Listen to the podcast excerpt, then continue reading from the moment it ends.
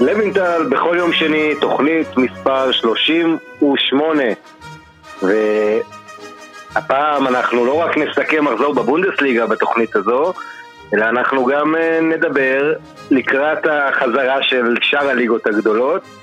אה, וגם אנחנו תכף מיד ננסה, ננסה לרכז מספר תובנות מתקופת הכדורגל אה, עידן הפוסט קורונה, כדורגל בלי קהל עם אה, כל החוקים, התקנות החדשות, חמישה חילופים וכל זה.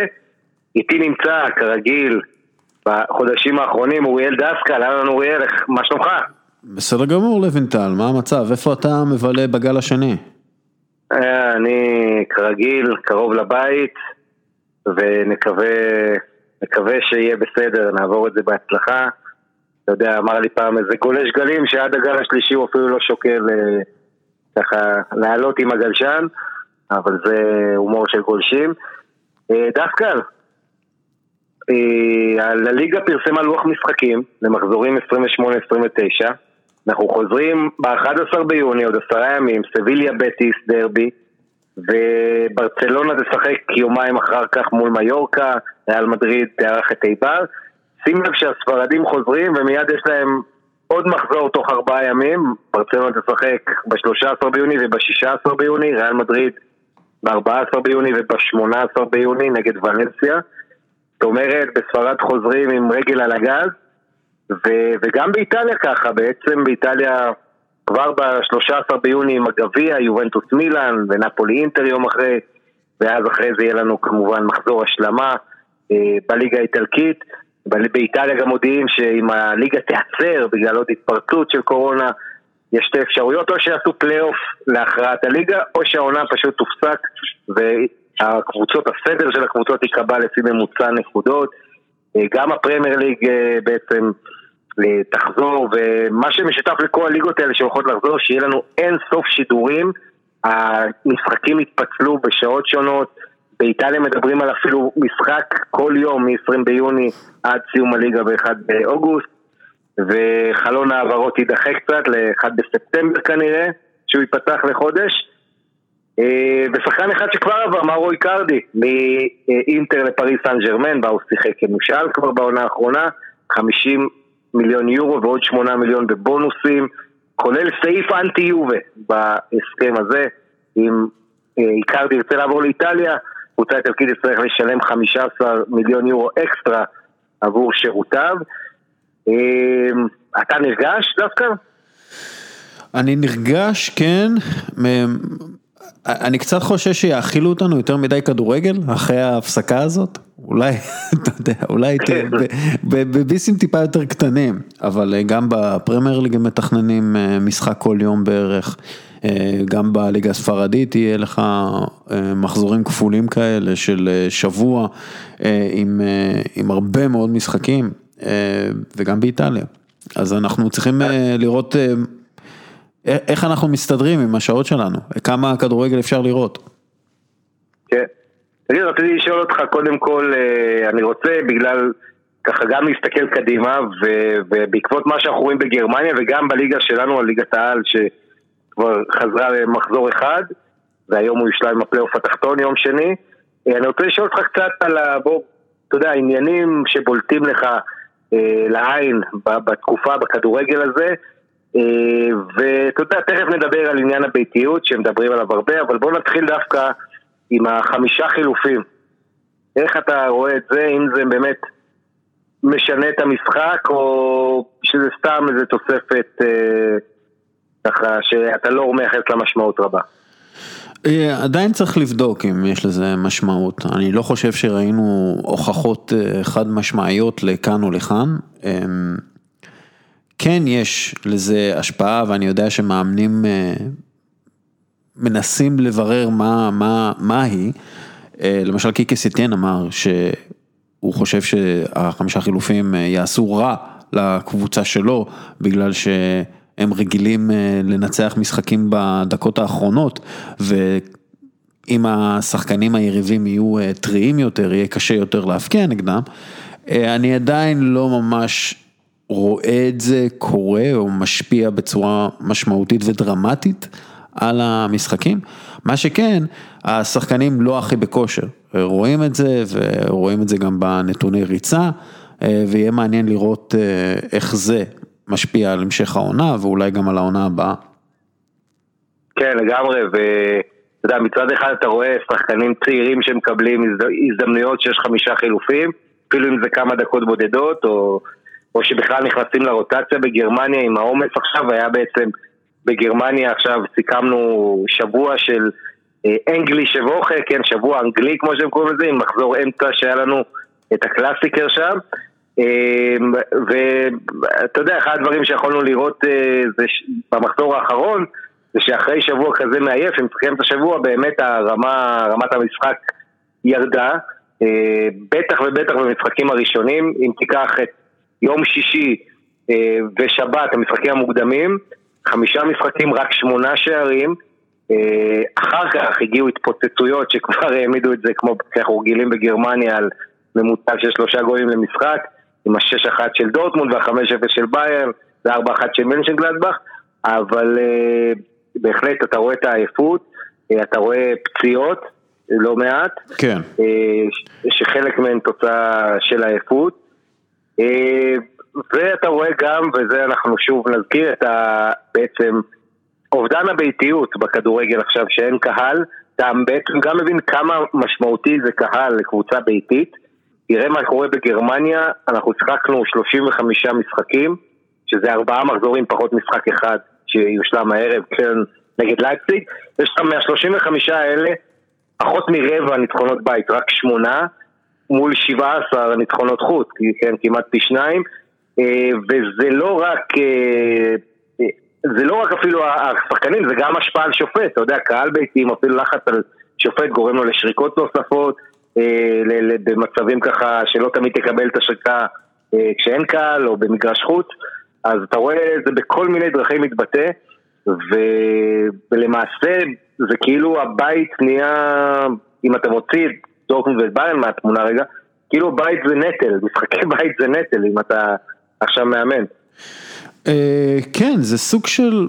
אתה יודע, אנחנו תמיד אה, רצינו לברר עד כמה חשוב הקהל הביתי, ועכשיו אנחנו מקבלים תשובה.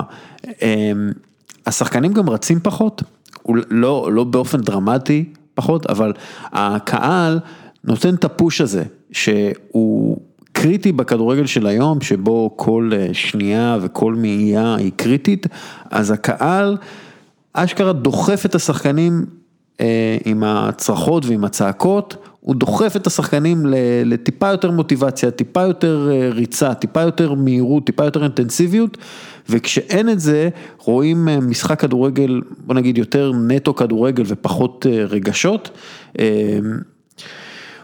ואתה יודע, לפעמים לפי דעתי זה גם משפיע על איך שאנחנו חווים את זה כ, כ, כקהל בבית.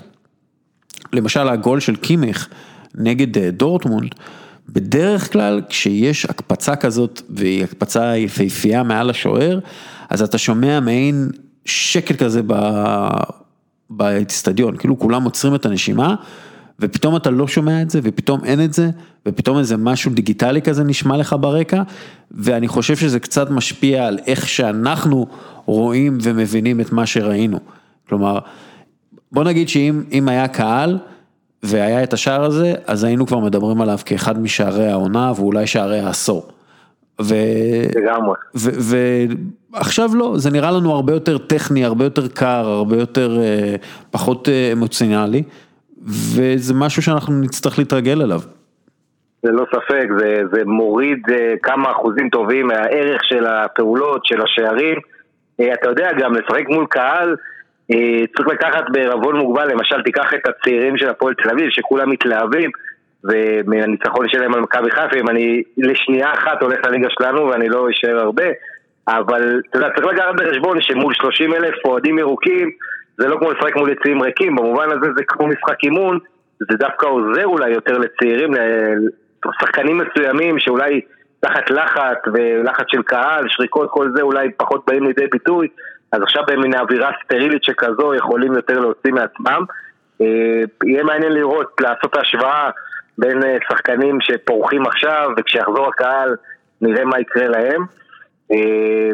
אבל אתה יודע, בגלל אובדן הביתיות, פתאום אותו רעיון של הבונדסליג, של הפרמייר ליג, סליחה, לשחק אולי באיצטדיונים ניטרליים לא נראה כזה הזוי, כי אתה אומר לעצמך, ממילא הביתיות, אתה יודע, אנפילד זה לא אנפילד בלי האוהדים של ליברפול, ואותו דבר על איצטדיונים אחרים, אז אתה תוהה, ובאנגליה צריך להגיד, יש עדיין אי בהירות אה, לגבי החז... מתווה החזרה המדויק, אה, המשטרה שם מערימה קשיים, היא לא רוצה התקהלויות, אז אה, גם ליברפול, גם אברטון, בין המועדונים שמשטרה ככה כמה משחקים שאמרה שהם רגישים, שהיא לא רוצים שיהיה התקהלות אחריהם, אחד מהם זה משחק האליפות הפוטנציאלי של ליברפול, זה יכול לקרות כבר במשחק החזרה שלה, בעצם לברטון אם אני זוכר. כן, זה תלוי אבל... בארסנל. כן, אם ארסנל מוציאה אצל מנצ'סטר סיטי משהו, אז למעשה הדרך, כן, לאליפות של ליברפול נסללת כבר במשחק הראשון שלה, אבל אנחנו עוד נגיע לזה, אתה יודע מה, בהמשך. תראה, היה לנו מחזור uh, מרתק בגרמניה, מרתק אני אומר, לא רק כדורגל, הפוליטיקה, או לא, יודע, הפוליטיקה, מחאות חברתיות אם תרצה. כן. שעמדו אה, אה, בעצם בעקבות האירועים בארצות הברית, אה, מהמוות של הרצח של ג'ורג' פלויד על ידי אה, שוטר לבן, שככה העביר את כל העניין הגזעי אה, בארצות הברית, וראינו כמה וכמה שחקנים במחזור הזה בבונדסליגה, שככה במחוות שונות. היה לנו את מרקוס טורם ממנשן גלדבך שכובש צמד וככה עם הברך על הקולין קפרניק אה, יורד ככה להביע את ה, אה, מה שהוא מרגיש לגבי העניין. היה לנו את ווסטון מקני משלקה שהיה עם אה, סרט צדק לג'ורג' פלויד על, על סרט שהוא ענד על היד כל המשחק בשלקה וכמובן בדורטמונד ג'יידון סנצ'ו עם שלושה וגם אשרף חכימי שכובש שני השחקנים האלה עם חולצות צדק לג'ורג' פלויד ואתה רואה, אתה יודע, גם כמה העולם נהיה גלובלי ואתה יודע, משהו שקורה בארצות הברית, איך באירופה מיד כל השחקנים, וזה לא רק החבר'ה האלה, צריך להגיד, הם בפה, יש עוד המון שחקנים נוספים, פרנקי דיונג הבוקר ואחרים, שמתבטאים אה, נגד גזענות. אני לא יודע אם זה צעד אמיץ, כי אני לא רואה מישהו שמתנגד לזה, אבל זה כן צעד מבורך. אמ, ויהיה מעניין, אתה יודע, אני שם בצד את העניין ה... אתה יודע, ספורטאים מסוימים שיש להם את הקשרים עם נייקי וכל זה, ומנהלים להם את הרשתות החברתיות, אני שם את זה בצד, אבל אני רוצה להתייחס אה, ל, ל, ל, לשאלה, אתה יודע, האם אתה חושב שהחבר'ה האלה ייענשו אה, על ידי הבונדסליגה? אני חושב שזה יעבור בשקט, גם בגלל שאין קהל, גם בגלל שזה הספורט היחיד בעצם בליגה גדולה שמשוחק כרגע ויש לבונדסליגה גם אינטרס ככה מסחרי לפתוח את עצמה לפני הברית אבל uh, אני רק מזכיר לך שהיו מקרים ב- למשל של קהל בגרמניה שהזדהה עם uh, הכורדים ואז הקבוצה נקנסה על זה, זה היה בליגת המשנה בגרמניה אבל יהיה מעניין לראות אם יחליקו את העניין הזה שאני מקווה שזה מה שיקרה מה אתה אומר על זה? אני לא חושב שהולכים לקנוס אותם או להעניש אותם אה, הם נקנסו או נענשו בכרטיס אה, צהוב. אה, כן, מי שהוריד חולצה, כן. כן, ואני חושב שזה, וזה הסיפור. הבונדסליגה עושה מאמצים גדולים כדי להיכנס לשוק האמריקאי, והם יודעים שם שקנס כזה על סנצ'ו או על שחקן אמריקאי שהחליט להביע את תמיכתו בנרצח. אה, זה יהיה משהו שלא יקבלו כל כך אה, יפה בארצות הברית כן. כרגע, אה, ואני חושב שהם חכמים יותר. אולי, אתה יודע, אולי, אני גם כן לא בטוח, אולי ייתנו איזושהי אזהרה או משהו כזה של לא לעשות את זה, לא להפוך את זה להרגל, אבל אני לא חושב שיהיה קנס. לא. כן, ושוב, רק נגיד שאין לך אף ליגה אמריקאית שעדיין משוחקת. אה, ליגת אה, כדור, מה שנקרא ספורט קבוצתי, יש לך קצת מרוצי מכוניות, דברים אחרים, אבל שום דבר אה, זה, וזה באמת גם הזדמנות לבונדסליגה, אתה יודע, להיכנס שם, להיות ליגה בינלאומית כמו שהיא רוצה, ואתה יודע, זה, זה באמת, מרקוס טורם, אני רק אגיד, השחקן הנהדר, בן של אלוף עולם ליליאן טורם, שחקן נהדר, מרקוס טורם בעונה יפה מאוד במנשן גלדבך. היה לו עוד משהו יפה שהוא עשה בסיום המשחק, בעצם שחקן צעיר, אה, ממדו דוקורה, שעבר הרבה פציעות כבר בשנים האחרונות, כן. אה, עלה לבכורה שלו לקראת בדקות הסיום, ואז בסוף הם חגגו מול הקהל שלא היה, כן, היו רק 15 אלף קרטונים של אוהדים, אה, של מנשן גלדבך בבורוסיה פארק, והוא תולה את החולצה של דוקורי על דגל הקרן, מרקוס טורם, ומתחיל לנפף, לרקוד ככה, להניף אותה בחגיגות. אז באמת עושים שם דברים uh, שראויים לברכה, וצריך להגיד, יש תמיכה מאוד גדולה למחאות של השחקנים מצד המאמנים שלהם, מצד, לא יודע אם מחאות, אבל ההפגנה הזאת של השחקנים, גם uh, מרקו רוזה, מאמן של גלדבך, שתמך בתורם, uh, נתן לו תמיכה מוגמרת אם תרצה ב-100%, אמר כמה זה נוגע בו וכמה חשוב לו להביע את זה, וגם אחרים. אז uh, סך הכל במחזור כזה שלא היה לך הפתעות גדולות, זה היה נושא השיחה, נושא השיחה המרכזי שלנו. Uh, ואם נעבור עוד משהו בעניין הזה דווקא לפני שככה... כן, אתה יודע, אנחנו גם צריכים אה, לזכור שמדובר בשחקנים שחורים.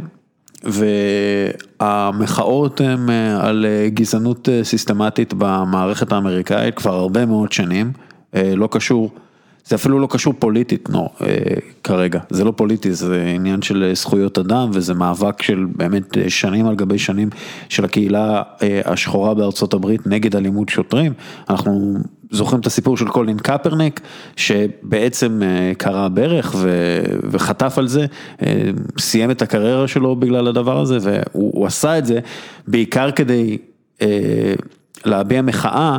ולמנוע אולי את האירועים שהובילו ל... לרצח של ג'ורג' פלויד. וצריך להזכיר את זה ש... אתה יודע, גם סנצ'ו וגם טורם הם, טורם מבית טוב ועשיר, כן? אבל הוא שחור, ואני מתאר לעצמי שהוא מרגיש קרבה מאוד גדולה לשחורים האמריקאים, מבחינה פוליטית ומבחינה חברתית. וסנצ'ו גדל בשכונה קשה כמו אה, הרבה מהשחורים בלונדון ובבריטניה, ובטוח גם לו לא יש איזושהי דעה לגבי הגזענות הסיסטמטית שיש או אין במשטרה הבריטית, אה, אז הדברים האלה מגיעים מאיזשהו מקום, זה לא שהם מנסים לעלות על אה, הגל השני או הגל השלישי של המחאה, הם מנסים באמת להביע מחאה אה, הוגנת, שקטה וצודקת, ואני חושב שצריך להעריך אותם על זה, כי... כן, בהחלט, ואני גם חושב שאתה יודע, יש... ואם אתה כותב צדק עבור ג'ורג' פלויד, אני לא חושב שיש מישהו אחד ש... שיתנגד לזה, זה באמת אה, משהו שהוא, אה, אתה יודע, חובק עולם היום, כולם אה, מסכימים על, העניין הזה, שמה שקרה, הפשע הזה, הנתעב שקרה אה, לאותו אמריקאי, ושבעקבותיו גם הברית עכשיו ממש ממש בוערת, זה כבר נושא אחר, אבל אותו עניין אה, זה באמת... אה, אתה יודע, לא יכול לעבור לסדר היום, וטוב מאוד שכדורגלנים, ושוב נזכיר בעידן הזה שיש לך לא מעט כדורגלנים שמסתכלים על שחקני NBA, אתה יודע, גריזמן כזה, או בואטנג מבארן מינכן. ואגב, גם ש... בטוח גם סנצ'ו וכאלה, אתה יודע, הם... כן, הם מחוברים לתרבות האמריקאית ולספורט האמריקאי, והיום עם הנטפליקס ועם הכל, אתה יודע, העולם קטן, אה, ו... ובאמת אה, טוב לראות גם... אה, זה היה אשרף חכימי שם, שעשה איזה תנועה עם הידיים, איזה איקס כזה, והוריד חולצה. זאת אומרת, גם חשף את החולצה שהייתה לו מתחת בעצם, עם אותו כיתוב. מזל שהם כבשו כל כך הרבה, אתה יודע.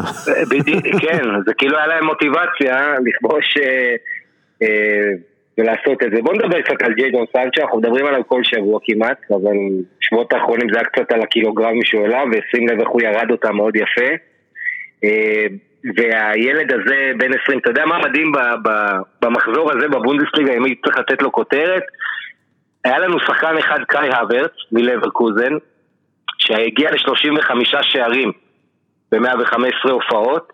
הילד הזה שבר את כל השיאים עד לגיל שלו, והוא יהיה בעוד עשרה ימים בן 21. ומתחת לגיל 21 הוא הכי צעיר שמגיע ל-35 שערים, הוא שובר שיא בן 50 שנה של אותו קלאוס פישר, החלוץ האגדי אתה זוכר אותו לפני כמה שנים, עוד בגיל 70 ומשהו, עושה מספרות בטלוויזיה. כן, כן, בספורט שם, אה, כן. כן, בספורט שם, נכון. וצילר הוורץ אז עושה 35 שערים הכי צעיר, אבל ג'יידון סנצ'ו כבר עם 30 שערי בונדסליגה, הוא עוד מעט לוקח לו את השיא הזה, והוא אגב הכי צעיר גם, זה שיא היה של קלאוס פישר, 30 שערים ברגיל הכי צעיר, גם את זה לוקחים לו, אבל לוקח לו שחקן אחר, ג'יידון סנצ'ו, שעם השלושה הזה מול פאדרבורן, תשמע, 17 אה, שערים ו-16 בישולים, אלה מספרים אה, מפלצתיים, כן, מעורבות ב-33 שערים, כל 58 דקות והוא מעורב בגול העונה, אה, ו-30 גולים הוא כבש בסך הכל ב-73 משחקי בונדסליגה, זאת אומרת, אם אתה מוסיף בישולים זה, זה פשוט מטורף, האיש הזה 0.8, כן, תרומות גול למשחק, אז נכון, זה הליגה הגרמנית עם הכי הרבה גולים והיא טובה לשחקני התקפה ויש לך את הנסיבות האלה ועדיין אה, מה שסנצ'ו עושה בשביל להעמיד את זה בפרספקטיבה היסטורית זה משהו היסטורי. אם אתה מחפש שחקנים שכבשו ובישלו מעל 15 שערים בעונה אתה מוצא רשימה מאוד מאוד קטנה. אני מתכוון שגם, כן, כבשו מעל 15, גם בישלו מעל 15 באותה עונה. קריסטיאנו רונלדו עשה את זה פעם אחת אה, בעונת 2014-2015, שהיו לו 16 בישולים. נוסף ל-48 הכיבושים, ורונלדו בעיקר כובש, אנחנו יודעים, למרות שיש לו גם לא מעט בישולים בקריירה, אבל הוא סקורר. אה, לואי סוארז עשה את זה פעם אחת, בעונת 15-16, עדן עזר עשה את זה פעמיים, פעם עם ליל, 20 שערים 16 בישולים, פעם עם צ'לסי, 16 ו-15, זה לפני שהוא עזב לריאל מדריד, ולאו מסי שעשה את זה ארבע פעמים. זאת אומרת, מסי, עזר, לואי סוארז וקריסטיאנו רונלדו, ולהם אתה מוסיף ילד בן 20, ג'יידון סנצ'ו. כן, זה שחשוב כן... להזכיר, אף אחד לא עשה את זה בגיל 20. וסנצ'ו עשה את זה. אה, מסי עשה את זה ב-2010-2011, זאת אומרת אה, לפני 10 שנים הוא כבר היה 20 אה, וקצת, 22-3, וסנצ'ו עושה את זה בגיל כל כך צעיר, אמנם, שוב, בליגה שאתה יודע, אולי קל אומרים לנפח את המספרים, אבל עדיין, גם לא לבנדובסקי, גם לא ורנר, אף אחד לא מעורב. בכל כך הרבה שערים כמו סנצ'ו, ואהבתי בטוויטר את, אה, אתה מכיר את פוגבה סיניור?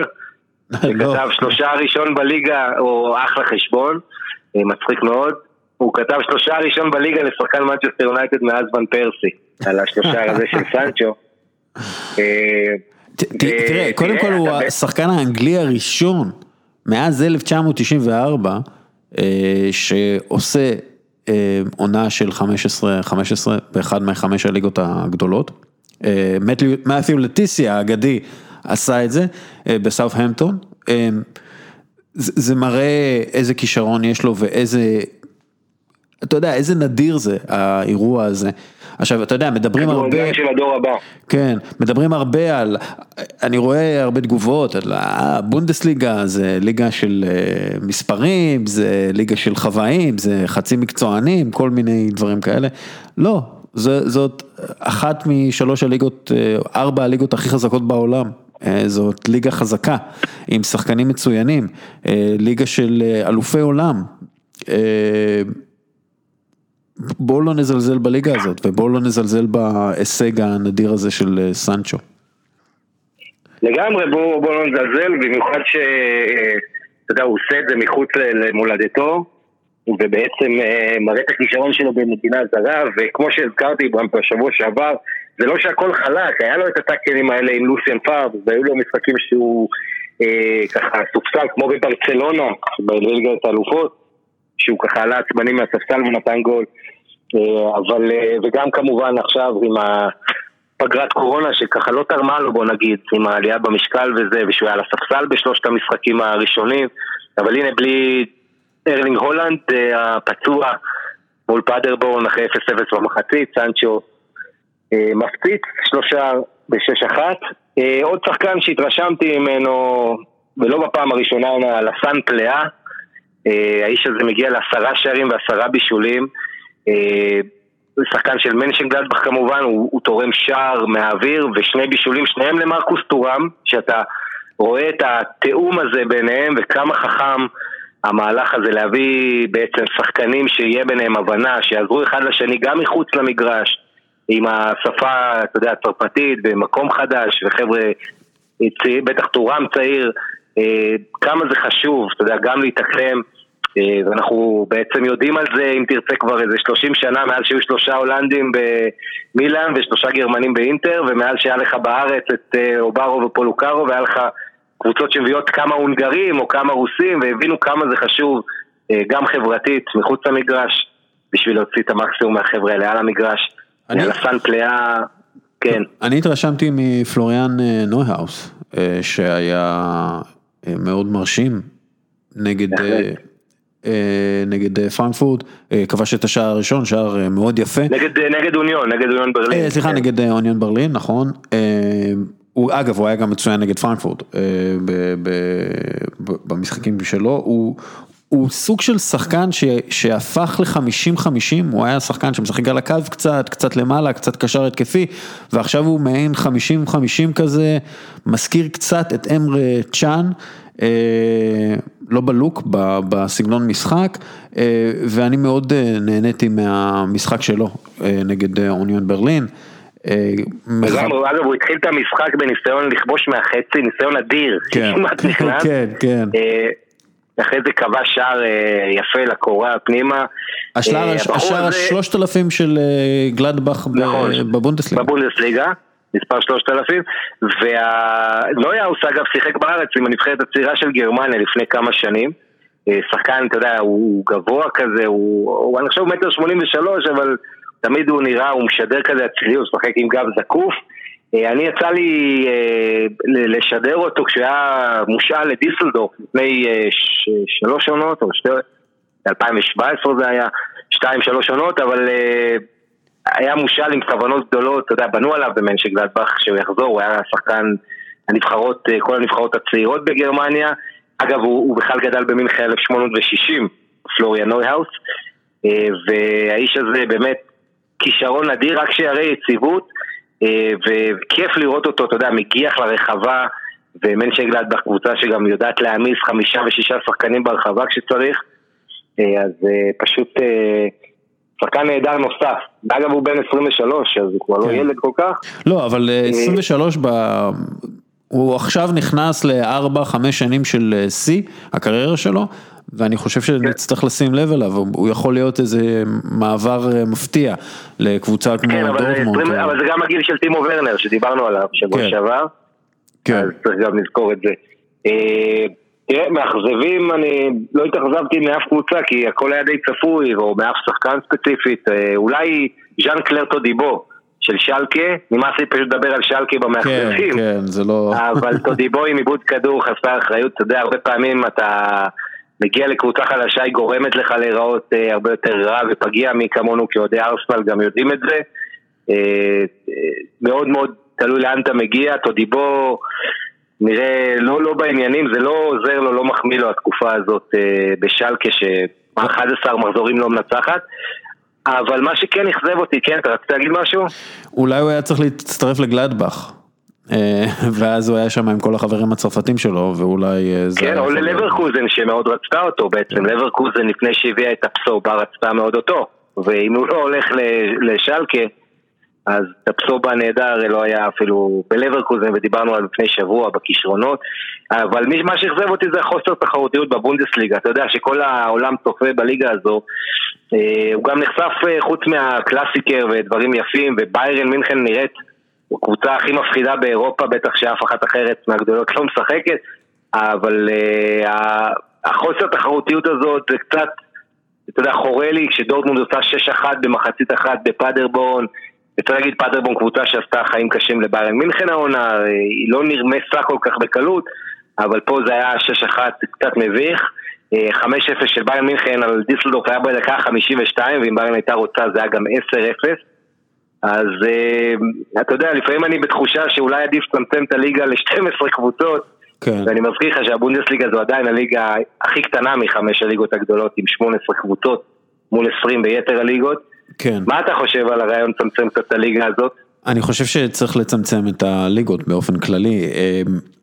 אני... ולעשות איזה סופר ליג או משהו שכמו שדיברנו עליו בעצם נשים את הדגש על ה... עם דורפן. שבארן מיכן כן. תשחק בעיקר מול יריבות אירופיות רציניות שברמה שלה. תראה זה הולך לכיוון הזה כי אין מה לעשות אתה יודע לא, לא משנה כמה כסף אה, אה, ירוויחו יותר במכירות שחקנים, נגיד קבוצה כמו איינטראך פרנקפורט או פורדונה דיזלדורף, הם לא יצליחו לדגדג את הרמה של ביירן מינכן.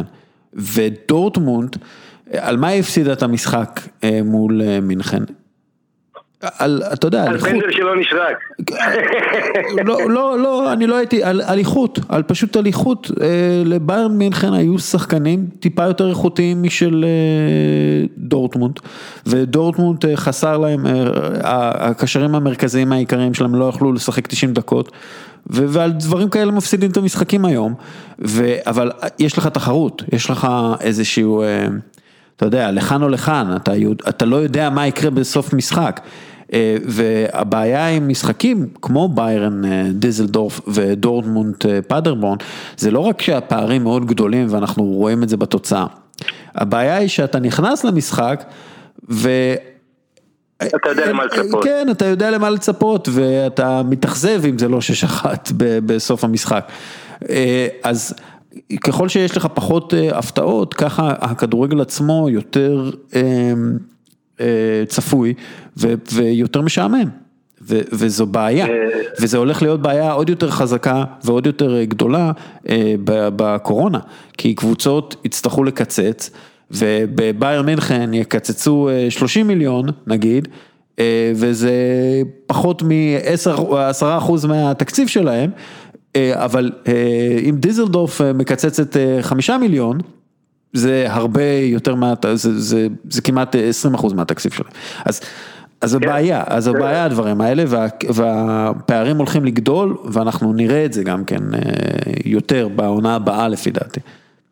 כן, כשאתה מדבר על פערים שגדלים, אז ביירן כמובן אליפות שמינית שלה בדרך, היא צריכה רק אה, תשע נקודות מ-15 אפשריות שנשארו, זאת אומרת חמישה מחזורים. אה, ו...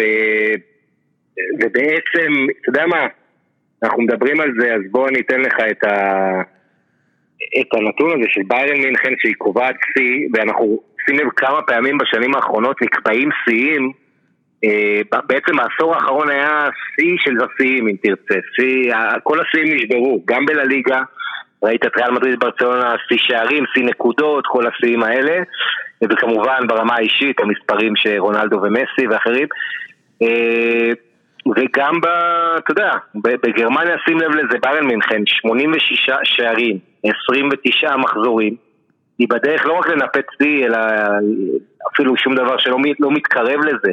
כן, בהכי קרובה לזה הייתה ביירן מינכן בתחילת שנות ה-70, אה, וגם כן לא הייתה שם. 86 שערים, זה שיא היסטורי, אבל תשים לב לזה, דורטמונד, בסך הכל שישה שערים פחות אחרי השישייה שהיא כבשה מול פדמון, 80 גולים, שזה לא רק השיא של דורטמונד, כן, ובשלב הזה בעונה גם כן שיא, אם לא פארן מינכן שכן מעליה. שים לב לזה, השיא של דורטמונד בעונה אחת היה ב-2015-2016 עם תומאס טוחל, היא כבשה 82 שערים. כן. יש לה רק שני שערים פחות מזה ונשארו לה חמישה משחקים. אה, אה, זה באמת אה, נתונים מדהימים, אפרופו המספרים של סנצ'ו. ו... וכן, ואגב, בראייה היסטורית, ביירן מינכן תשיג את האליפות השלושים שלה, כן, אף קבוצה אחרת בגרמניה אין לה אפילו עשר אליפויות. אחרי זה את תשע ודוטמונד כן. שמונה. ואגב, אבל... ביירן, ביירן לא תשיג, היא תשיג מספר נקודות נמוך יחסית. היא התחילה כן. את העונה מאוד גרוע ועדיין זה סוג של נתנו פור לליגה ואף אחד לא, בעיקר דורטמונד, לא ניצלו את זה כן, כמו זה, שצריך. זה מטורף, ל... אתה יודע, זה מטורף לחשוב על זה שביירן מינכן הייתה במקום שביעי בתחילת דצמבר, אני זוכר שכתבתי לחבר מתי זה קרה, הוא לא ידע אפילו לענות לי, חבר אה, עיתונאי גרמני. אה, מקום שביעי הם היו באמצע דצמבר, אז הצמרת הייתה די צפופה, מנשגלדבך אז הובילה, אבל אה, בסך הכל אנחנו עכשיו במצב של שבע נקודות יתרון לביירן, ביירן מיכן שמנצחת 22 מ-25 משחקים תחת אנזי פליק, שובר את השיא של גוארדיולה, 21 ניצחונות. וב-25 משחקים ראשונים עם ביירן. ועוד, אתה יודע, זה, לא, זה כל כך הרבה שיאים, לבנדובסקי ותומאס מולר עם הבישולים שלו, אה, ובאמת ליגה ש... מצד אחד זה טוב לראות שיאים, מצד שני, אתה זוכר, זה כמו היה אליפות העולם בשחייה בזמנו, ב-2009 ברומא עם החליפות שחייה, שכל כל משחק כבר היה שיא עולם, אז אנשים בשלב מסוים הפסיקו להתרגש משיא העולם, אז... אה, אבל אה, תראה, לפחות יש לנו שיאים. אה, תשמע, יש לי שני ציטוטים מהמחזור הזה, אחד זה של מאמן פרייבורג, קריסטיאן שטרייך, המאמן הכי ותיק בליגה הזו, אחד הוותיקים באירופה, מ-2011 במועדון, ושטרייך אומר על קאי הוורץ המוכשר, שניצח אותו עם לברקוזן, ניצחו את פרייבורג 1-0, אז הוא אומר, הוא משחק עם מודעות עצמית מוחלטת, מעניין אותי לדעת איזה דופק הוא, לאיזה דופק הוא מגיע, קאי הוורץ, כשהוא משחק. הוא אומר, בטח חצי מהדופק שלי ואפילו אני, ואני אפילו לא משחק. אה, לוסיאן פאבר גם כן, ציטוט מעניין, המאמן של דורטמונד, 0-0 בהפסקה, בניצחון 6-1, אה, אז מה הוא אומר? כמעט לא אמרתי כלום לשחקנים בהפסקה, רק משפט אחד, המשיכו כך. אה, עשינו זאת היטב, לחצנו את היריבה, היא לא יכלו לעמוד בקצב שלנו, ובזכות האינטנסיביות בה שיחקנו ניצחנו 6-1. תשמע, הוא, הוא ממש זה... מתעקש להיות האנטי קלופ. כן. להיות הכי, הכי, הכי, הכי אה, מת. הכי אשכנזי פרידמן מת. זה מה שהוא מתעקש. ממש. אה, בסדר, אתה יודע, בגלל זה הוא לא ימשיך בדורטמונד אה, בעונה הבאה. נכון, מצד שני זה כן מאמן ש... שיקבל הצעות, תשמע, גם מה שעושה עם ניס זו הייתה הצלחה גם... אה, ברור, אין ספק, אתה יודע, הוא מאמן... פשוט יש לו טריק תקרה מסוימת, כן. ברמה האישיותית, כמו שאתה אומר, אין לו את ההתלהבות, את המגניבות הזאת, את הרוח הצעירה, אם תרצה, גם שהייתה מזוהה עם קלופ ועם טוחל. אגב, הרבה אה, קרדיט לעבודה שלו בגלדבך, לפני אה, דורטמונד, והוא עשה עבודה, לפני ניס ודורטמונד, והוא עשה עבודה מצוינת שם, והרכיב כן. יסודות. אה, אגב, אני חושב שהוא היה יכול להיות עוזר מאמן מספר אחת בכל הזמנים, אבל הוא לא. וצריך איזושהי אה, אישיות אה, אחרת למאמן שרוצה לאמן ברמות הגבוהות ביותר. אתה לא יכול להגיע לחדר ההלבשה ולהגיד המשיכו כך, יהיה בסדר. זה, אתה יודע, זה, זה משעמם, ואנחנו רואים שאני אני מחבב מאוד את המאמנים האפורים האלה, כמו ולוורדה וכמו לוסיאן פאר ואנשי כדורגל אמיתיים, אבל אני גם כן. מבין שיש להם תקרה די נמוכה. מבחינת... כן, אבל שוב, בשורה התחתונה, תראה, מה הבעיה? שאתה עושה 60 דברים טובים, ידגישו לך דבר אחד רע שאתה עושה, ככה זה עובד, אנחנו יודעים. ב, ב, ופה אה, לוסן פאב, שכמו שהראיתי לך קודם, כמויות שערים מטורפות, האיש הזה שעושה לסנצ'ו סדרת חינוך בעונה המטורפת הזאת ומשפר אותו מאוד כשחקן. ואף אחד לא מדבר כבר על הפצועים של דורטמונד, זה של מרקו רויס, שאגב חייג יום הולדת 31 ביום של ה-6-1, אבל רויס כבר מזמן פצוע ולא בעניינים. והם מסתדרים בלי זה, והם כאילו מצליח לנהל סגל בסך הכל שנהיה רחב. אה, הוא עושה הרבה דברים טובים, אמרתי, ההתאמה, שינוי המערך לשלושה בלמים באמצע העונה, הם פתאום סופגים הרבה פחות. אה, המשמעות, ההכנסה של גררו וחכימי להיות כל כך משמעותיים כשחקני כנף. אה, השילוב של יוליאן ברנט. אני יכול לתת לך רשימה של 20 דברים טובים שהוא עושה, אבל בסוף מגיע משחק עונה מול ביין מינכן. אה, עונה שעברה זה היה פריסה בבית מול שלקה, שני שדה הבית היחידים שלו, אבל הם בלתי נשכחים. כן. וזה העניין, שאתה מנצח כל משחק בית, מפסיד אחד, כולם יזכרו לך את האחד שהפסדת. כי שוב, הכדורגל היום הוא כדורגל והוא משחק וספורט שמוכרע על מילימטרים וסנטימטרים. ו... וגם שאתה לא יכול לאבד הרבה נקודות, שאתה רץ מול נכון. בארי מינכן או מול נכון. ברצלונה, וזה... זה גם חלק מהעניין, אין מה לעשות. אז, אז נגיד מאמן כזה, אני, אני אסביר את זה באחוזים כדי שפארב יבין. אה, אם אתה מצליח להוציא אחוז אחד יותר מהשחקנים עם טיפה, עם אחוז אחד יותר כריזמה, אז אם אין לך את האחוז הזה, אז השחקנים לא יהיו ב-100 יהיו ב-99 ואז אתה יכול אה, להפסיד משחק. בשער אחד, בטעות אחת, במילימטר אחד, זה הכדורגל היום, וזה ה... That's what's on stakes, כמו שאומרים, זה, זה הסטייקס. אה, כן. וזה מה שיקבע אם אתה, אם אתה אלוף, או אם אתה מקום שני. זה, זה הדברים שיקבעו. כן, אה, לגמרי, ובואו נעשה רק סקירה קרלה של המשחקים והנתונים החשובים. אז קודם כל, כמו שאמרנו, היום כן לייפציג, משחק ש... כן לייפציג, אם היא תנצח, תצמק את הפער מדורטמונד לשתי נקודות, תעבור יותר משמעותי את uh, לברקוזן ואת מנשן גלדבך. Uh, כרגע לדורטמונד יש ארבע נקודות יתרון על מנשן גלדבך ועל לברקוזן, את המרחב נשימה הזה אם תרצה. בזמן ש... ולברקוזן צריך להגיד תארח את ביירן מינכן במחזור הקרוב. כן. אותה ביירן שרואה אליפות. אה, וביירן שהיא מנצחת 5-0 את פורטונה דיסלדורף, אז פרנק בקנבאואר ביציע, משחק בית שני רצוף שהקייזר אה, בין ה-74 מגיע, אה, ורואה מכונה, אתה יודע, ביירן מינכן, אף אחד לא זוכר, אבל דיסלדורף לא עשו שישה משחקים לפני המשחק הזה בליגה, וביירן מפרקת אותם. כשלביירן, שים לב לזה, כלל היו בהרכב רק ארבעה שחקנים מעל גיל 25. ומה שמעניין, הכותרות שעושה אולי הנס, הנשיא הכבוד של המועדון, מי שהיה נשיא ובמהלך העונה בנובמבר, דצמבר עזב. אה, אבל אולי הנס מאחורי הקלעים הוא עדיין האיש על פיו יישק דבר, וכשהוא אומר למועדון, מתעקש על איזה צעד שחייבים לעשות, אז הוא, אתה יודע, בא, מכנס את מי שצריך להקשיב לו, וזה קורה, כמו את הארכת החוזה של מנואל נוייר, אה, שהוא ככה לחש להרברט היינר, מי שהחליף אותו, ולשאר ראשי המועדון.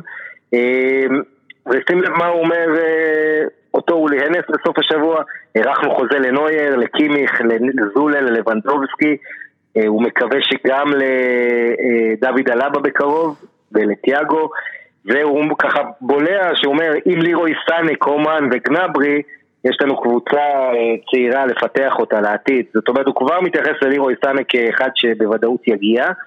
ולגבי קאי האברץ, אה, הוא קצת מצנן את הרוחות, הוא מדבר על האילוצים הכלכליים, שכל העולם הכדורגל משתנה עכשיו, והנתונים משתנים, אז ככה הוא קצת מסויג לגבי קאי האברץ. שגם אה, אני פשוט... ריאל מדריד אגב עוקבת אחריו ומנצ'סטר יונייטד ועוד ועוד מועדונים. אני מאוד מפחד מקו שכולל את סאנה ודייוויס. זה מאוד מפחיד אותי. ממש. אה, קשה, אתה יודע, אולי יכול, יכול להיות שהם לא מתאימים אחד לשני, ואולי סאנה יצטרך לעבור לצד ימין ולשחק בסגנון אה, אריאן רובן כזה, עם אה, כניסות פנימה, אבל זה, זה לחשוב על סאנה ודייוויס באותה קבוצה, סאנה אמנם צריך להשתקם מפציעה קשה בברך, אבל זה מפחיד רק לחשוב על זה. ו...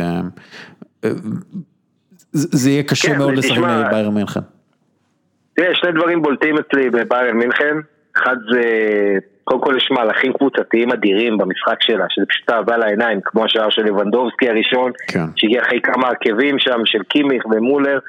אה, אבל אתה יודע, עניין אחד, אתה יכול לבחור בכל משחק כזה של ביירן, איזה ש... בערך שבעה שחקנים מצטיינים, כולל פבר, שהוא אחראי לשערים הראשונים, בנג'מן פבר, כמובן דייוויס, כמובן קימיך. הלבה הנפלא, לבנדובסקי, תומאס מולר, אתה יכול לבחור כל אחד מהם מצטער, וזה הרבה משחקים בולט, הם פשוט משחקים אה, מדהים ביחד.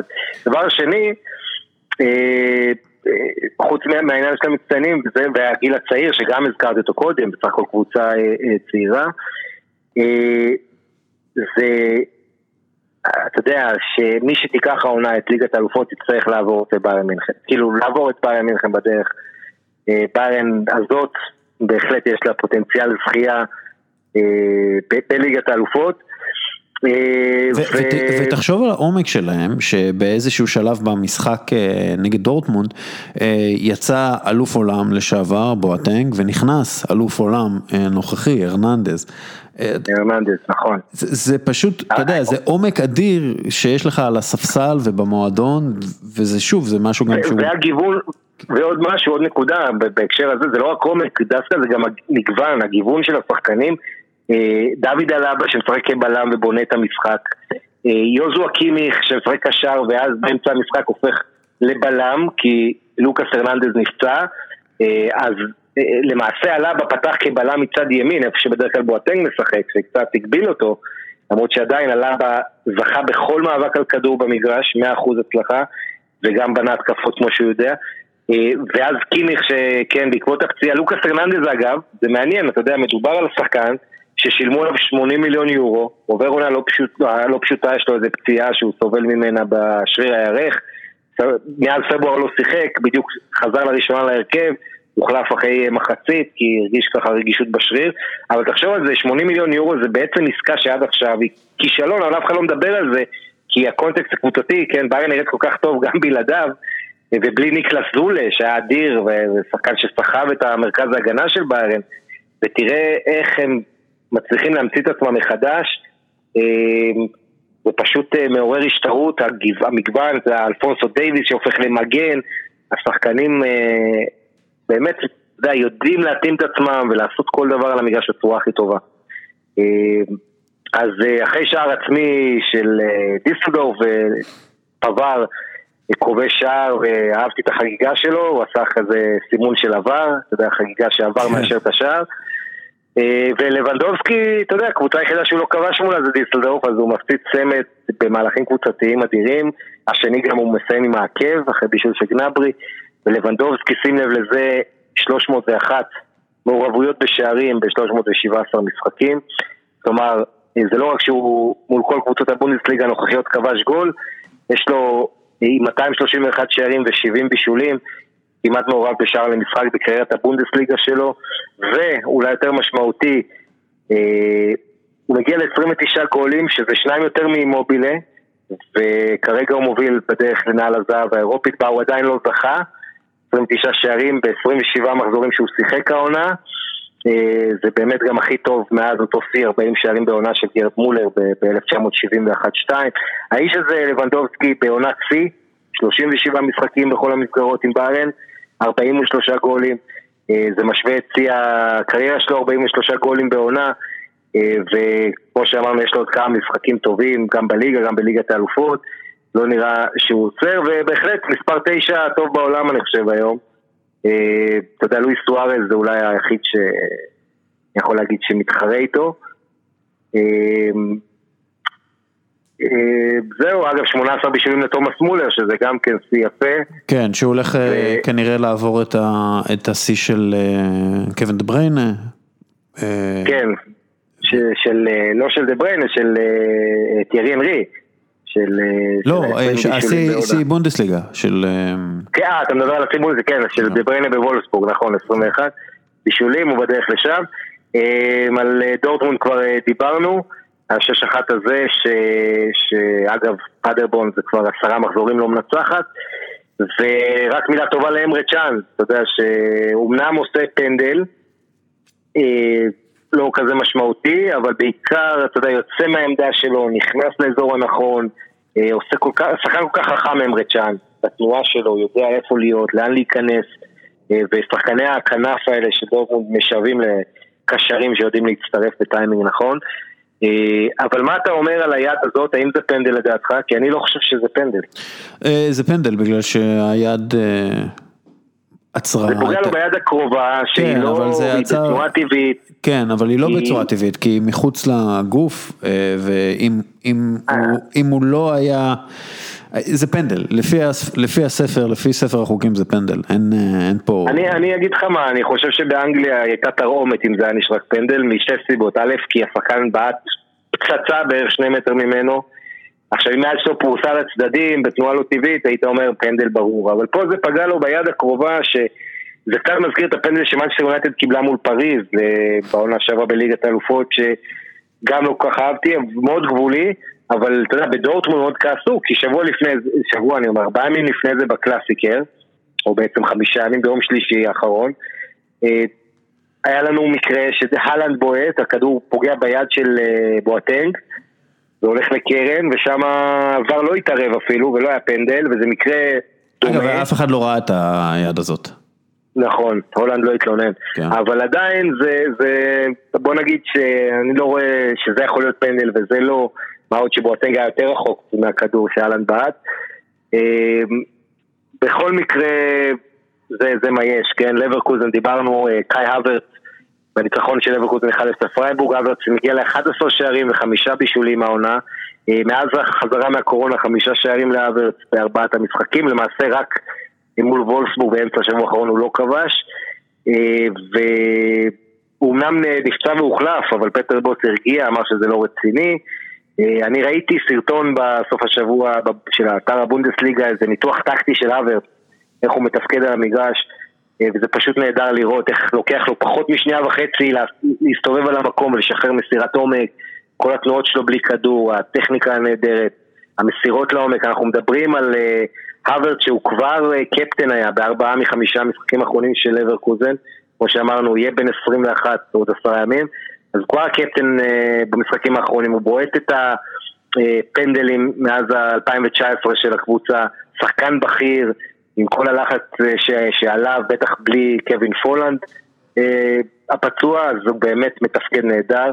אה, ליאון ביילי, בן ה-22, שלפני שנה דיברו עליו כאתה יודע, כישרון אדיר ויגיע לפרמייר ליג, בגיל 22 הוא היה השחקן המבוגר בשלישייה ההתקפית של אה, לברקוזן, כי אז פלוריאן וירץ בן ה-17, אז פתאום תראה איך כל, ה... כל משתנה. אגב, בסיבוב השני של הבונדסליגה, הוורט תשעה שערים, ארבעה בישולים, רק קרלינג הולנד במספרים, מושגים האלה של תרומות שערים, אה, גם סנצ'ו מתקרב קצת. אה, אתה יודע, גם, גם יש לו את המטר שמונים ותשע הזה, שמאפשר לו באמת להיות חלוץ ולנכוח לאברט. מגיע ל-35 קמ"ש, מדדו לו העונה. כן, בקיצור, החבילה השלמה. כן, והוא יהיה חזק הרבה יותר, אה, יהיה הרבה יותר חזק. כמו גורצקה. כן, תלוי מה, תלוי איזה כדורים הוא ייקח, תלוי בוויטמינים, בוויטמינים שהוא לוקח. לגמרי. אז דיברנו הרבה על מנשן גלדבך, על טורם ועל פלאה ועל נוי האוס, אז שוב ארבע אחת על אוניון ברלין, שסבסטיאן אנדרסון של אוניון מגיע ל-12 שערים, שבעה מהם בנגיחה במשחק הזה כשהוא מצמק, אבל אוניון בלי ניצחון כבר ממחזור 23, באמת הקבוצה הזו הולכת, יש לה, כנראה הולכת למאבקים נגד הירידה, היא מומנטום רע מאוד, מה שאומרים בגרמנית Alptraum, חלום בלהות, ויש שם גם אי שקט מחוץ למגרש בגלל הקורונה, בעצם אוניון מועדון מהחלשים כלכלית ומהפגיעים, ושחקן בולט שם, סבסטיאן פולטר למשל, פולטר התנגד לקיצוץ. אז הוא הוצא מהסגל עד סיום העונה, כל מיני דברים כאלה שלא עוזרים למועדון הזה. נזכיר את מונאס דאבור, שיחק 72 דקות בניצחון של הופנהיים, 1-0 אצל מיינץ, שער של איליאס בבו. אפילו היה מעורב במהלך. היה מעורב, בעצם הוא גם בנה, התחיל את המהלך הזה, הוא לא, אומנם לא בישל, אבל את המסירה לפני הבישול נתן. במהלך לפני זה הוא שלח כדור עומק נהדר, שניבל לסקוב החמיץ. זה הרס לו בישול, אבל מונאס דאבור, אתה יודע, עם המספר 10 על, על הגב, לי זה קצת מוזר לראות אותו משחק מספר 10 ולא 9, אבל... הוא חוטף, הוא חוטף הרבה. אתה יודע, שמתי לב, הוא, הוא... קצת מפחדים ממנו, קצת אה, מפעילים עליו לחץ פיזי אה, לא מתון בכלל, אה, הוא חטף כמה בעיטות לקרסוליים שכאב לי לראות אותם. ממש. כי הוא, כי הוא שחקן שהוא לוחץ טוב, והוא יודע כן. לאן לנוע, והוא מטריד את ההגנה, ובאמת הסוד של דאבור זה התנועה שלו בלי כדור, קודם כל, ויש לו גם את הטכניקה על שטח קטן ברחבה לעשות, היה לו מהלך אחד טוב שהשוער הציל שם, שהוא זרק כמה שחקנים. ו... כן, היה לו כמה מהלכים, הוא, הוא שיחק טוב, הוא לא, הוא שיחק טוב. אבל עדיין מחכה, אתה יודע, אמרנו הרבה פעמים גולים, כמו, זה כמו קטשופ. כן. לוחץ, לוחץ, לוחץ, בסוף יוצא הכל משפריץ ביחד, אז אתה מחכה לגול הזה שהוא אמנם כבש צמד בגביע באליאנס ארנה מול ביירד מינכן, בבמה הכי טובה שיש, עדיין מחכה לשערי בונדסליגה שלו, ראשונים. ומה אתה אומר על, מה אתה אומר על בוכרדה החדש? שחקן הופנהיים, הכי צעיר, ההולנדי הכי צעיר שאי פעם שיחק בבונדסליגה? כן, בעצם האחיין, של, כן. של וינסטון בוכרדה. תשמע, זה נהדר לראות, בוא נזכיר שיש להם מאמן הולנדי לאופנהיים, שהיה עוזר בזמנו וחזר בעצם כמאמן ראשי העונה הזו. אז בהחלט כיף, כיף לראות את הצעירים האלה, ועם החמישה חילופים אנחנו רואים לא מעט שחקנים בגילאי 18, 19, 17 שמקבלים צ'אנסים, וזה כיף לראות, והלוואי שיתפתח, אתה רואה את ה scouting של הופנהיים איך הוא עובד טוב, וגם השחקנים החדשים. בוא לא נשכח, הופנהיים עברה אחת הקבוצות שעברה את המהפכה הכי גדולה בקיץ האחרון. בעצם שני שחקני המפתח שעשו את כל המשחק שלה, דמירבאי ואמירי, עברו ללברקוזן. ובאפקט הדומינו הזה, לברקוזן איבדה את ברנדט לדורטמונד, אז היה לך את המשחק כיסאות הזה. ולכן עונה לא פשוטה, אבל אופנהיים עדיין חזק בתמונת אירופה. של המקום השישי שם, שבו נמצאת וולפסבורג, שוולפסבורג מפסידה בבית 2-1 לפרנקפורט. פרנקפורט, שעם הניצחון הזה, ניצחון מאוד חשוב, אם היא לא הייתה מנצחת פרנקפורט היא הייתה במאבק הירידה, כמה שזה נשמע מוזר, אבל הקבוצה הזו מתאוששת, קמאדה היפני, אחרי בישול נהדר של בסטוף, מסדר לשער ניצחון 2-1 לפרנקפורט אצל וולפסבורג. אנחנו שמחים לראות את פרנקפורט נשארת בליגה, לא מהקבוצות שהיית רוצה שירדו. הרטה ברלין לעומת זאת קבוצה שהיית רוצה לראות אותה באירופה כמו שהיא נראית עם ברונו לבדיה. כן. מדהים מה שהיא עושה שם, הקבוצה הזו. זה היה שהרטה ברלין, וזה אחלה פינת באמיתי, יכול להיות, הגיע לעשרה שערים מאז החזרה מהפגרת קורונה לפני ביירן מינכן ולפני דורטמונד. כן. שכמובן שיחקו אחריה. עוד, עוד כמה שנים אני אשאל את זה באמיתי, תזכור. כן, אבל... לא, אבל הכי מרשים זה שהם שלושה משחקים מתוך ארבעה ללא ספיגה והם ספגו רק נגד לייפציג. שלוש, שלושה ניצחונות, תיקו אחד, הם קבוצה ש... כן, אחרי ביירן בטבלה של הפוסט קורונה. כן, מקום שני בפוסט קורונה, קבוצה שגם כיף לראות, הם נראים... שוטפים, הם נראים, זה, זה לא, זה מפתיע לראות את הרטה ברלין משחק על כדורגל. כן, ולבאדיה מה שהוא עשה זה החזיר אמון בחלק מהוותיקים, פקאריק למשל המגן הנהדר, פלאטנהרדט כמובן, אבל חוץ, מ, חוץ מזה, שים לב שבמקרה הזה מתאוס קוניה, הכישרון הכי מדובר שלהם בשבועיים האחרונים בכלל לא פתח, מי שפותח במקומו זה ג'אבארו דילרוסון, גם כישרון גדול שדיברנו עליו, והוא כובש. פיונטק עושה את השתיים בתוספת הזמן, פיונטק עולה מהספסל, אבל שים הרטה עם הגב הכלכלי של לארס וינדהורסט, יש לה פתאום סגל עמוק אחרי השקעה בינואר, שקלינסמן עוד היה, גם הסגל העמוק, גם מאמן ברונו לבדיה שנותן עבודה טובה. הדבר היחיד שמבאס אותי זה האיצטדיון שלהם, שזה אף פעם לא איצטדיון ביתי, אין מה לעשות, האיצטדיון האולימפי, כמה שהוא היסטורי וכמה שזה חוויה נחמדת אם אתה בברלין לקפוץ. זה לא איצטדיון שהקהל יושב על הקווים, אתה יודע, לא רוצה להגיד איזה איצטדיון רמת גן שלנו, אבל זה... לא, זה איצטדיון, כן, זה סוג של, כן. איצטדיון אולימפי שהוא קצת פוגע להם בביתיות, ואגב, לפני שהם ניצחו פה בבית, וניצחו לפני זה בבית 4-0 בדרבי את אוניון, אבל לפני זה היו להם איזה 6-7 משחקי בית בלי ניצחון, אז אחת הבעיות של הרצה זה הבית. כן, אני חושב שנגענו בכל המשחקים, אה, את שלקי לא הזכרנו. נכון, כי לא, די, לא, סתם, אבל האמת היא... אבל תראה, מה שיפה בשלקי זה שכמה שאתה חושב שאי אפשר לרדת יותר נמוך, אז הם יורדים יותר נמוך. זה לא כשהם מפסידים בבית לברמן, 1-0 וורדר ברמן במומנטום חיובי, הוסרה 7 נקודות בשבוע האחרון מתשע אפשריות, וורדר ברמן עדיין תחת לקו האדום, אבל... עם, בכיוון עם שערים מאוד למעלה. יפים של ביטנקורט. כן, וביטנקורט איפה הוא גדל ואיפה הוא הגיע לברמן? מדורטמונד, אתה מבין? זה כאילו דווקא הוא כובש פול שלקה. שאגב, דיברנו, דיברנו שבוע שעבר על ילדים של כדורגלנים שיש להם יתרון כלשהו, אז גם ביטנקורט הוא ילד של כדורגלן שהיה כדורגלן ברזילאי בגרמניה. אנחנו רואים במאני טיים שהוא השחקן החשוב של ורדר ברמן, נתן כמה שערים חשובים מאוד במחזורים האחרונים. כן, לגמרי, וכן, שחקן ביטנקורט, שחקן שבאמת נחמד, יש לו חוסר יציבות כזה אמנם בקריירה, אבל עכשיו הוא בכושר נהדר, הוא מעורב בכל שלושת השערים של ברמן מאז שהיא חזרה מהפגרת קורונה. כמו שאמרנו, טודיבו איבד שם את הכדור לשער, טודיבו שמושל מברסה, ושלקה עם ארבעה, היחידה שהפסידה את כל ארבעת המשחקים שלה מאז החזרה מהפגרה, יש לה 11 משחקים בלי ניצחון, 4 נקודות ב-11 מחזורים האחרונים, 4 תיקו ושבעה הפסדים, ובעצם, מבחינת שלקה הייתה חזרה של אלכסנדר נובל, שכבר עבר, סיכם בביירן מינכן מזמן, לא שיחק חודשים, אבל נובל עדיין שם, אז הוא חזר לשער במקום מרקוס שוברט שעשה המון טעויות לאחרונה, זה לא עזר הרבה. הם היו צריכים להביא את מוצרט במקום שוברט. בדיוק, יפה, אהבתי, אתה מבין?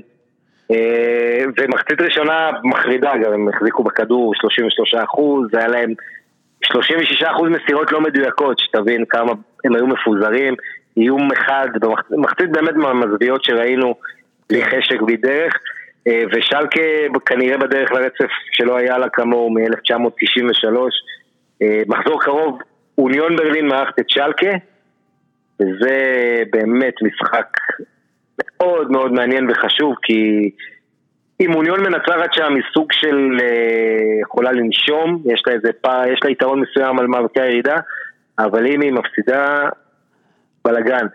שלקי המזל היחיד שלה שהיה לה סיבוב ראשון טוב, זה איכשהו מחוץ למאבקי הירידה, כי יש לה מספיק נקודות, יש לה עשר נקודות יתרון. על דיסלדורף אה, שנמצאת כן. במקום שמוביל למבחנים. אבל בואו בוא לא נשכח גם שאתה יודע, הרטה ברלין עם 38 נקודות ושלקי עם 37, אז אה, אתה יודע, זה לא... נכון. אה, עדיין שלקי לא בסכנת ירידה. אבל אירופה אתה לא רואה אותם מגיעים. לא, לא. כן. דווקא בוא נדבר עכשיו על דברים מחוץ לבונדסליגה, כמו שהתחלנו את התוכנית. יאללה, עשר... ג'לפיירו קספריני. כן. כן. מה אמרת? עשר מה? עשר דקות. עשר דקות. כן. אז אחד זה ג'לפיירו גספריני, מאמן אטלנטה, מתוודה בריאיון לגזטה דלו ספורט, אומר גספריני אה, שבעצם היה לו קורונה כשהוא אימן בעשרה במרץ בגומלין שם את אה, אטלנטה מול ולנסיה, עם ההצגה של איליצ'יץ', והוא חושף, אה, הוא הרגיש לא טוב, היה לו חום, כל התסמינים של קורונה, אבל אז, כולם חכמים בדיעבד.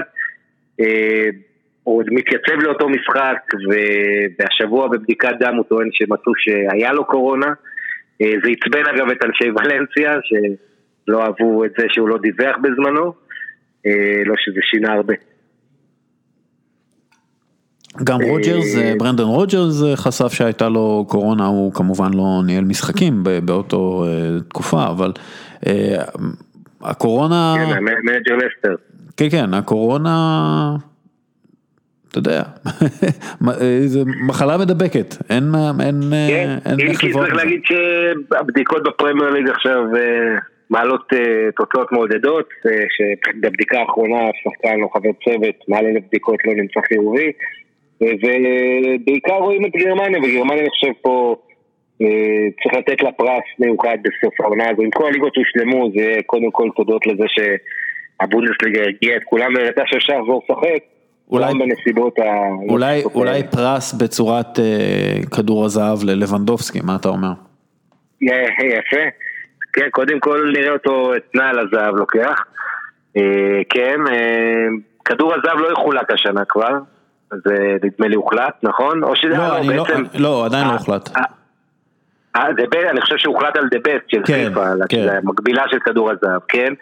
אה, עוד משהו, נקודה נוספת, פורסמו השבוע דירוגים, גם של עשרת המועדונים, אה, עשרים המועדונים העשירים ביותר, לפי חברת הפיננסים ההולנדית KPMG, אה, ששם, וגם, וגם של השחקנים, דירוג השחקנים הכי מכניסים לפי פורבס זה 2019. אז בואו נתחיל עם השחקנים, שקודם כל פדרר לוקח את כולם, בגילו המופלג, גיל 39 כן. הוא יהיה באוגוסט. ו... אבל אחריו רונלדו עוקף את מסי, אמנם זה פחות ממיליון יורו, 94.7 רונלדו הכניס ב-2019 ומסי 93.8, אז זה הבדל של מיליון יורו, אבל עדיין רונלדו חוזר להיות מעל מסי, נאמר אה, לא הרבה מאחוריהם, 86 מיליון, ואז יש לך צליחה מטורפת, מוחמד סאלח 31 מיליון, אמבפה 30, אינייסטה ברשימה עם 26, אוזיל, פוגבה, גריזמן, ודה חאה סוגר את הטופ 10 עם 23 מיליון יורו הכנסות. מה, מה אתה אומר על זה? אה, קודם כל אה, ההכנסות אה, ירדו לכל הכדורגלנים בגלל הקורונה. כמובן. אנחנו. מדברים פה על נתונים של לפני קורונה. כן. 2019. זאת אומרת, לא, זה על, בפורבס נתונים עד מאי האחרון. עד... אה, זה כולל הקורונה. כן, זה כולל הקורונה. נכון, נכון, נכון, בלבלתי בין המוד, נכון. ושים לב, מה אתה אומר על זה שרונלדו, מסי ונאמר, הם בליגה משלהם, פי שלושה מאלה שאחריהם. אה, אנחנו יודעים, טוב, מסי ורונלדו בליגה משלהם כבר הרבה מאוד אה, שנים. אה, מחזיקים את הליגה, החזיקו את הליגה הספרדית הרבה במשך הרבה מאוד זמן, וניימר הוא מותג על. חזק מאוד בשוק הברזילאי מן הסתם, אבל גם דמות שנייקי דוחפת מאוד חזק, אייר ג'ורדן דרך אגב הוא הספונסר הראשי שלו, מותג ג'ורדן, אז אנחנו יודעים שהוא מאוד פופולרי ומאוד אהוד בקרב צעירים יותר, נעימר. אני, אבל... כמה זמן אמבפה מגיע אליו, זה שעוקף אותו אם תרצה. ברגע, ברגע, שהוא, ברגע שהוא יעבור למדריד ויתחיל אה, להרוויח אה, יותר כסף במסגרת הכי גדולה שיש לכדורגל להציע, שזה הריאל מדריד ברצלונה, וזה מה שיקרה.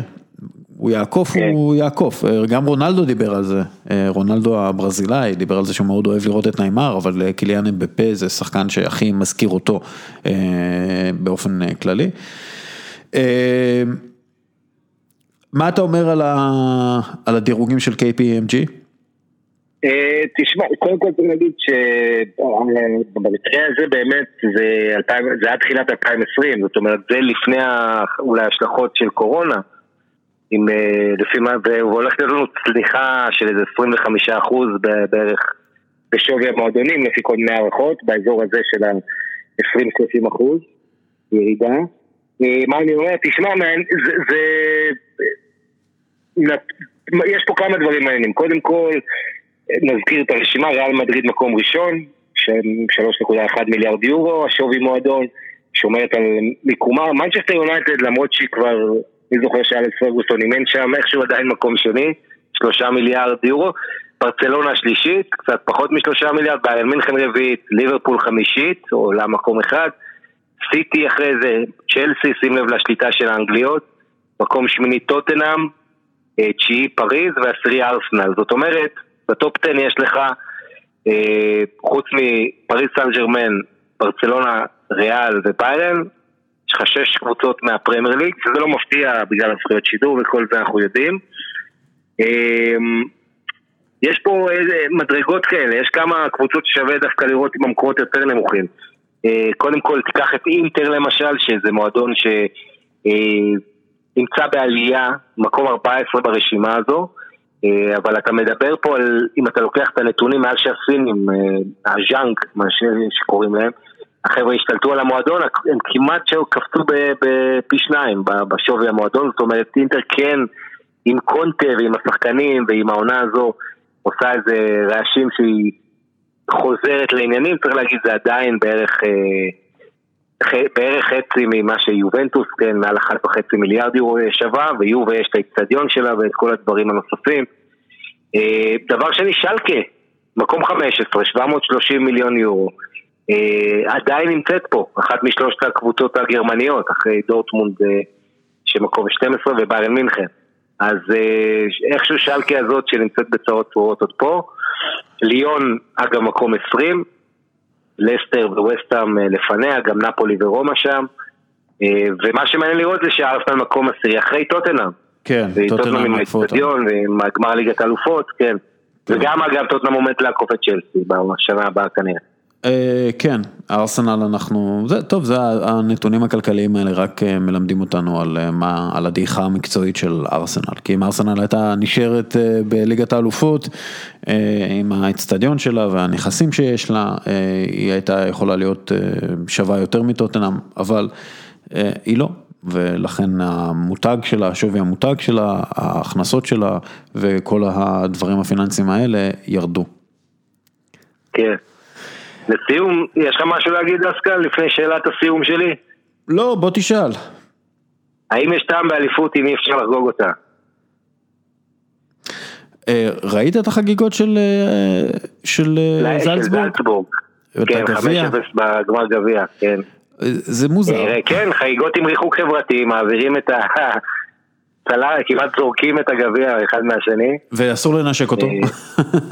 כן. וואו.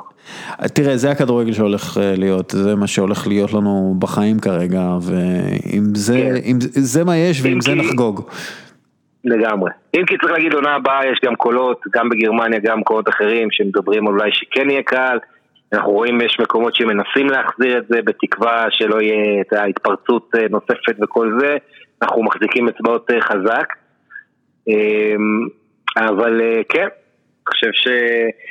אתה יודע, עוד שבוע בתוכנית כבר אנחנו אה, ממש נהיה קרובים לחזרה של הליגות הגדולות הבאות, ובאמת שאני כבר לא יכול לחכות לראות את זה. כן. צריך להיות לנו מאוד, מאוד מעניין גם, אתה יודע, כל המסביב. אני רציתי לשאול אותך עוד שאלה אחרונה באמת, אבל הפעם, האם אתה חושב שצריך להוסיף את הגרפיקה של קהל באצטדיונים, כאילו יש קהל באמת? כן. או שמספיק רק הסאונד? לא, אני חושב שזה אפשרי וזה יעזור אה, לנו טיפה יותר, אה, אתה יודע, פחות אה, להתמקד בריק הזה שיש באצטדיון. אני חושב שגם הסאונד הוא דבר שמועיל ועוזר, אני חושב שגם גרפיקה של קהל יכול, יכולה לעזור. רק תביא את השלט של האקסבוקס. כן, כן, אתה יודע, הרבה אנשים אה, רואים יותר אה, משחקי פיפא ופרו אבולושן מאשר כדורגל אה, אמיתי, אז לא נכון. חושב שזה, אתה יודע, זה, זה, לא, זה לא משהו לא מוסרי לעשות, נגיד את זה ככה. לגמרי, ואני חושב שעד כאן, יום חמישי אתה תהיה בלעדיי. כן, אנחנו נשרוד, יש לנו תוכניות. יופי, אה, אני נעלם קצת, אחזור שבוע הבא. עד כאן תוכנית מספר 38, זה לוינטל בכל יום שני, תודה לכם, המאזינים שנשארו עד הסוף. אוריאל דסקל, תודה רבה לך. תודה רבה לך עמית, ואנחנו נתראה בקרוב. יאללה. יאללה ביי. צ'או.